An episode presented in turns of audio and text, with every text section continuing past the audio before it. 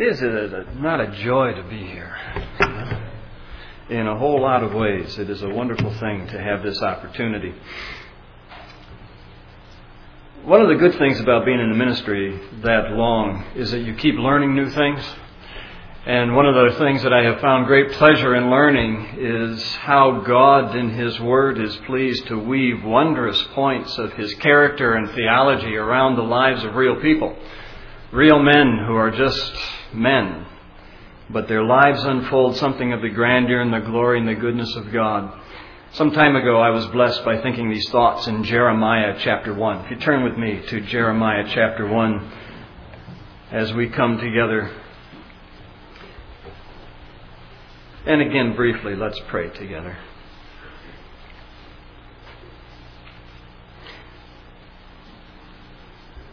Our Father, we are grateful for the promises that attend this hour.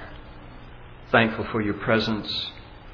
Thank you for the Holy Spirit's help among us. Thank you for the goodness of your word. We thank you for the good intentions and the goodwill that you have for us. We thank you especially for unveiling yourself before us. In Jesus' name, amen.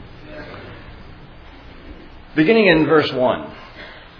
The words of Jeremiah, the son of Hilkiah, of the priests who were in Anathoth, in the land of Benjamin, to whom the word of the Lord came in the days of Josiah, the son of Ammon, king of Judah, in the thirteenth year of his reign. It came also in the days of Jehoiakim, the son of Josiah, king of Judah, until the end of the eleventh year of Zedekiah, the son of Josiah, king of Judah, until the carrying away of Jerusalem captive in the fifth month. Sounds like a lot of edification, doesn't it? It's almost like you read that and you go home and be at peace. But as you look at it, what you're looking at, I guess, is something of the settings of Jeremiah's ministry. And there are a couple of things that are kind of encouraging. Number one, I guess you can say he's a real person. He's got a father. He's got a profession. He is a priest. He's got a hometown. So he is a, a, a real person, and we've got his dates here, uh, which especially stand out. Forty years of ministry, according to the dates, uh, beginning in the year about six twenty-six B C and going on from there. But forty years of ministry is a long time.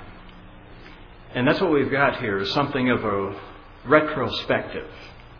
These verses were not written the same day that verse four was in real in Jeremiah's life. The word of the Lord came to me saying, didn't happen then. Came at the end. And looking back over forty years of ministry, by the time you get down through the end of verse three, Jeremiah is displaying for us something of a characteristic that I have come increasingly to love and appreciate the longer I'm in the ministry, and that is faithful perseverance. Forty years is a long time. He didn't fold. He didn't cave in. He didn't give up. He didn't run away. He stuck it out all the way until that time that is recorded there in verse three. And it was not always easy, because what we've got recorded here is not just history of times, dates, and names. It is something of a, a spiritual statement about those times in which he served. Those names that are listed there, he's got those kings that are listed there, they are not encouraging times. Josiah is a name that brings a lot of promise to our minds. You know, he, he had a great heart and a great spirit. But the people never did seem to catch that spirit. And all the reforms that he instituted seemed to vanish very, very quickly. And disappointment followed his name. And then we got Jehoiakim, that vassal of Egypt who became a vassal of Babylon. Zedekiah, the third son of Josiah to reign, who oversaw the disaster that's recorded in verse three. And basically down through here, what you've got is disappointment that leads to decay, that leads to the final disaster. And these are the days of Jeremiah's perseverance. Not only that, all those hard times were followed by a hard job. We're taught down here in verse five that God ordained him to be a prophet during those times. That's a hard job during these days. He had to tell people all the truth. You get down to verses like verse sixteen, he's got to tell them, it's all your fault. All this judgment is coming. And he was not well received. He was taught in verse nineteen of this chapter that they're going to fight against you. And remember how that turned out. Chapter twelve records the words of the Lord to Jeremiah. It says, even your brothers, the house of your father, even they have dealt treacherously with you. Verse eighteen, it speaks about his enemies. Come, let us attack him with the tongue. Let us not give heed to any of his words. Let us devise plans against Jeremiah. Ever feel like that in the ministry? And you know how it worked out. He was accused, he was slandered, he was arrested, he was put in stocks, he was beaten, he was jailed, he was alone. And everything around him, and I am sure many things on the inside of him, said, what's the use? This is too hard. Why should we go through this? And he even had a worse thing working for him. You can see in verse six. Ah, Lord, behold, I cannot speak, for I am but a youth. He had handy excuses. He lived in hard times. He had a hard job. He was surrounded with hard people. And he had excuses to quit. I am not fit for this. Not by nature, not by training, not by gift. I cannot do this. Probably if the Lord didn't interrupt him, he would have gone on with his excuses, much like Moses did. But the Lord didn't seem to be interested in excuses. And because of that, we get to read all the way down through verse three, where he makes it clear to the end, because the excuses did not stand. He might have been able to squeak through verse two. Serving as a prophet in the days of Josiah might have been somewhat easier. But he never would have got through verse three. Not to the captivity of Jerusalem. When you read through verse three, what we're reading there is not just the refusal of Jeremiah to cave in. Not just the will to do hard work and to stay true. What we are reading there is the triumph of the grace of God. There are many reasons and opportunities, not only for Jeremiah, but for all of us, to lay down and to roll over. And it doesn't necessarily mean you wake up on a Monday morning and write your resignation. There are many milder forms of quitting. You know, we can avoid the hard tasks and the hard topics. We can find some kind of switch and switch on automatic pilot and just coast. Lose the intensity and the earnestness. Or we can give in to sinful depression and unbelief and just shut down. But for all the reasons and for all the hard things, there was one reason not to. And that is God. And the rest of Jeremiah one opens up to us what is so fundamentally important, not only in Jeremiah's life, but in our life, and for anybody that will be in the ministry, and that is a vision of the glory of God. It just opens up to us point after point about the wonders of God. And I really believe that when we read of the perseverance of Jeremiah, we are reading more of the perseverance of God and of the amazing God that we serve and that we have. Jeremiah's got a number of things laid open for him about the character of God that was able to see him through. Maybe a couple while we have opportunity this morning. Notice in verse five, as he lays out and begins to lay out this vision of God, it speaks about his sovereignty. Before I formed you in the womb, I knew you. Before you were born, I sanctified you. I ordained you as a prophet to the nations. See, he's sovereign over the nations. But what's amazing here is he's sovereign over this individual, this private person, Jeremiah. He is sovereign over this one man. And I know that there are uniquenesses about Jeremiah's place in redemptive history, and there are things that he was called to do that we are not called to do. But we've got a lot in common with him when it comes to our election and when it comes to our call. Before verse five was about abortion, It was about the call to the ministry. It was about a God who created individuals with a certain job in mind and put within those individuals certain gifts, set out a destiny and a purpose for them, and by doing that made Jeremiah and us too part of something greater than ourselves. By definition, we don't have a purpose. We don't have an identity apart from our relationship to God. He defines everything about us, and when He put His hand upon us and called us into the work to which He called us, He co-opted us. And it's a wonderful, amazing encouragement to recall His personal sovereignty over our individual lives. Those verbs there in verse five describe a great deal about God's work. And by doing that, He defines something about Jeremiah and something about us. And if you let me personalize these things, and you can say amen to those personalizations, they are powerful verbs. It's like God would say to us, Jeremiah is not the only one that I formed. He's not the only one that I knew. He's not the only one that I sanctified and appointed. And our perseverance stands upon this kind of sovereign God. What it means is, individually, I'm not an accident. I am formed. I am designed. I am planned. The product of the creative mind and the creative Word of God. And every time I get tempted to complain, Lord, why didn't you make me smarter? Why didn't you make me stronger? This could have been a little bit easier. Remember, shall the thing formed say to him that formed it, why have you made it thus? No.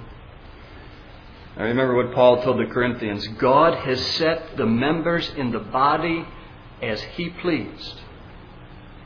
And He distributes to each according to His will.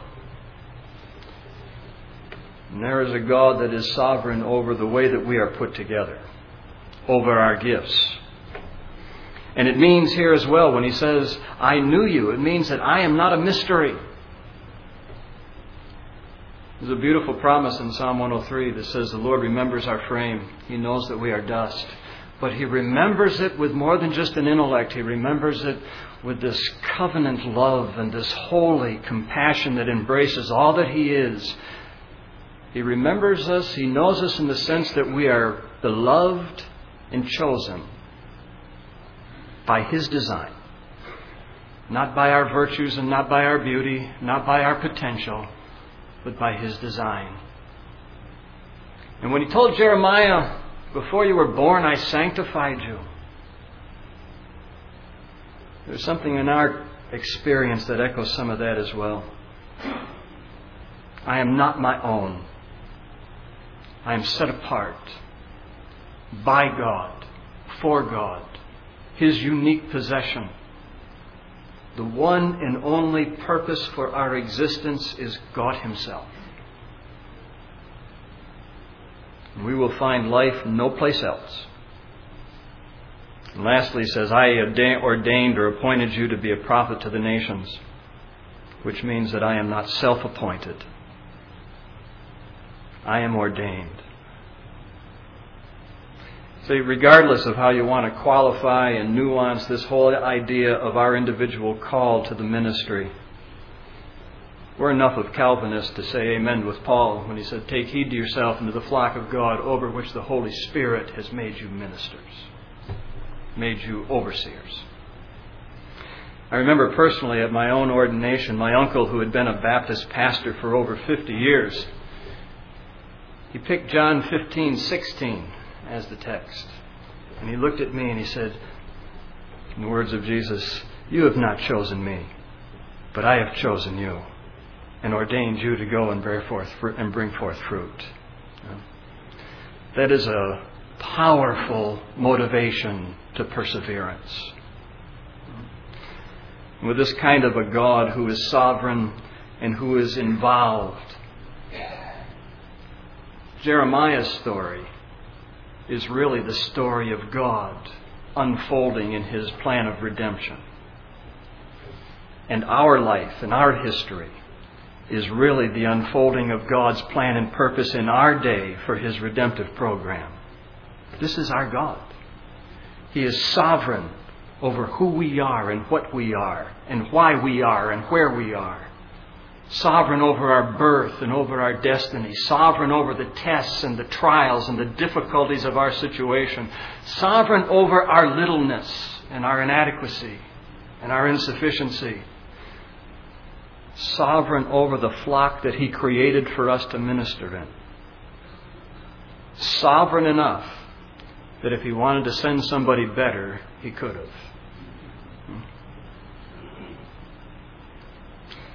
But in our dealings with God, it's never good enough to know that he's sovereign in order to persevere. We've got to know that he's good. Not just a sovereign God, but a good God. And here, among a whole lot of things that could be said, verse twelve seems to put its finger on something of that goodness. The Lord said to me, "You have seen well." He showed him a vision. He said, "For I am ready to perform my word. I am watching over my word to perform it." And he speaks of his own personal faithfulness as the demonstration of his goodness. He stands guard over his word. He binds his sovereignty to what he has said and what he has intended to be written down for us. He cannot lie with his word. He cannot fail, and he cannot forget. In fact, that's what verse three is about. About the captivity of Jerusalem, that was nothing more than the faithfulness of God to his covenant promise. That if they went that path, this would be what would happen to them. And so even for Jeremiah, in the hard parts about his ministry, every place he looked, he saw evidence that God kept his word. That God would not fail and would not falter. And Jeremiah's perseverance really is to the glory of God's faithfulness, because one of the things that God just doesn't seem to be good at is giving up. You know? He doesn't give up on his word, and he doesn't give up on his servant. Even when Jeremiah wanted to give up. You know? When that day came and he cursed the day that he was born. Or when he wanted to keep the word on the inside. Wanted to back out and quit. But God didn't give up on him. Instead, God gave to him great and precious promises. Some of them we can see evidence for here. God promised first to equip Jeremiah, whom he called. He told him in verse nine, "The Lord put forth his hand and touched his mouth, and the Lord said to me, Behold, I put my words in your mouth." There's his message. God gave him what he needed that way. But what's especially encouraging to me is something like verse eighteen. Is it? "For behold, I have made you this day a fortified city and an iron pillar, and bronze walls against the whole land, against the kings of Judah, its princes, its priests, against all the people of the land. They will fight against you, but they will not prevail against you." God equipped him with enough strength to do what he had to do and to fight the battles that he had to fight. One of my favorite verses in the ministry is actually out of Ezekiel. It's very similar to this. Ezekiel chapter three, God tells Ezekiel, "I've made your foreheads strong against their foreheads. Like adamant stone, harder than flint, I have made your forehead." Remind you of Bobo Brazil. Boom, out they go. Some of you are too young to remember Bobo Brazil. Anyway, we can be grateful that God can make our forehead strong. Iron pillars like our, like our strength needs to be, legs. And point is, God has promised that no matter how weak and wavering Jeremiah may be in himself, God is not making demands on Jeremiah. God is making promises to Jeremiah. And the issue revolves around the greatness of God's power and his faithfulness to his word to give strength. And how many times have we been able to say amen to it? His grace is sufficient for us. His strength is made perfect in our weakness. But God also promised him as well. Things like verse eight.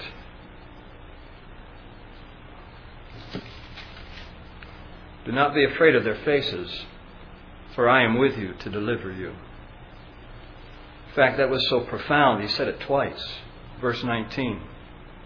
They will fight against you, but they will not prevail against you, for I am with you, says the Lord, to deliver you.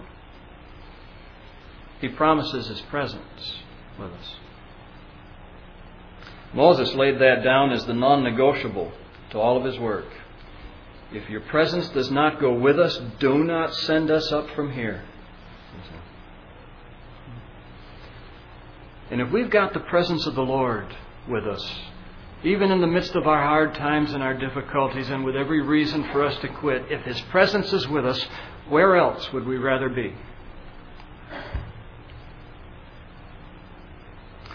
Psalmist said, I will fear no evil, for thou art with me. I remember when I first began to preach many, many years ago, I would quote Isaiah forty-one ten over and over and over again. Fear thou not, for I am with you. Be not dismayed, for I am thy God. I will strengthen you. I will help you. And the Lord has told us in the ministry of the gospel, I will never leave you nor forsake you. I am with you always to the end of the age. And his personal presence in the personal lives of his ministers is a great reason to persevere.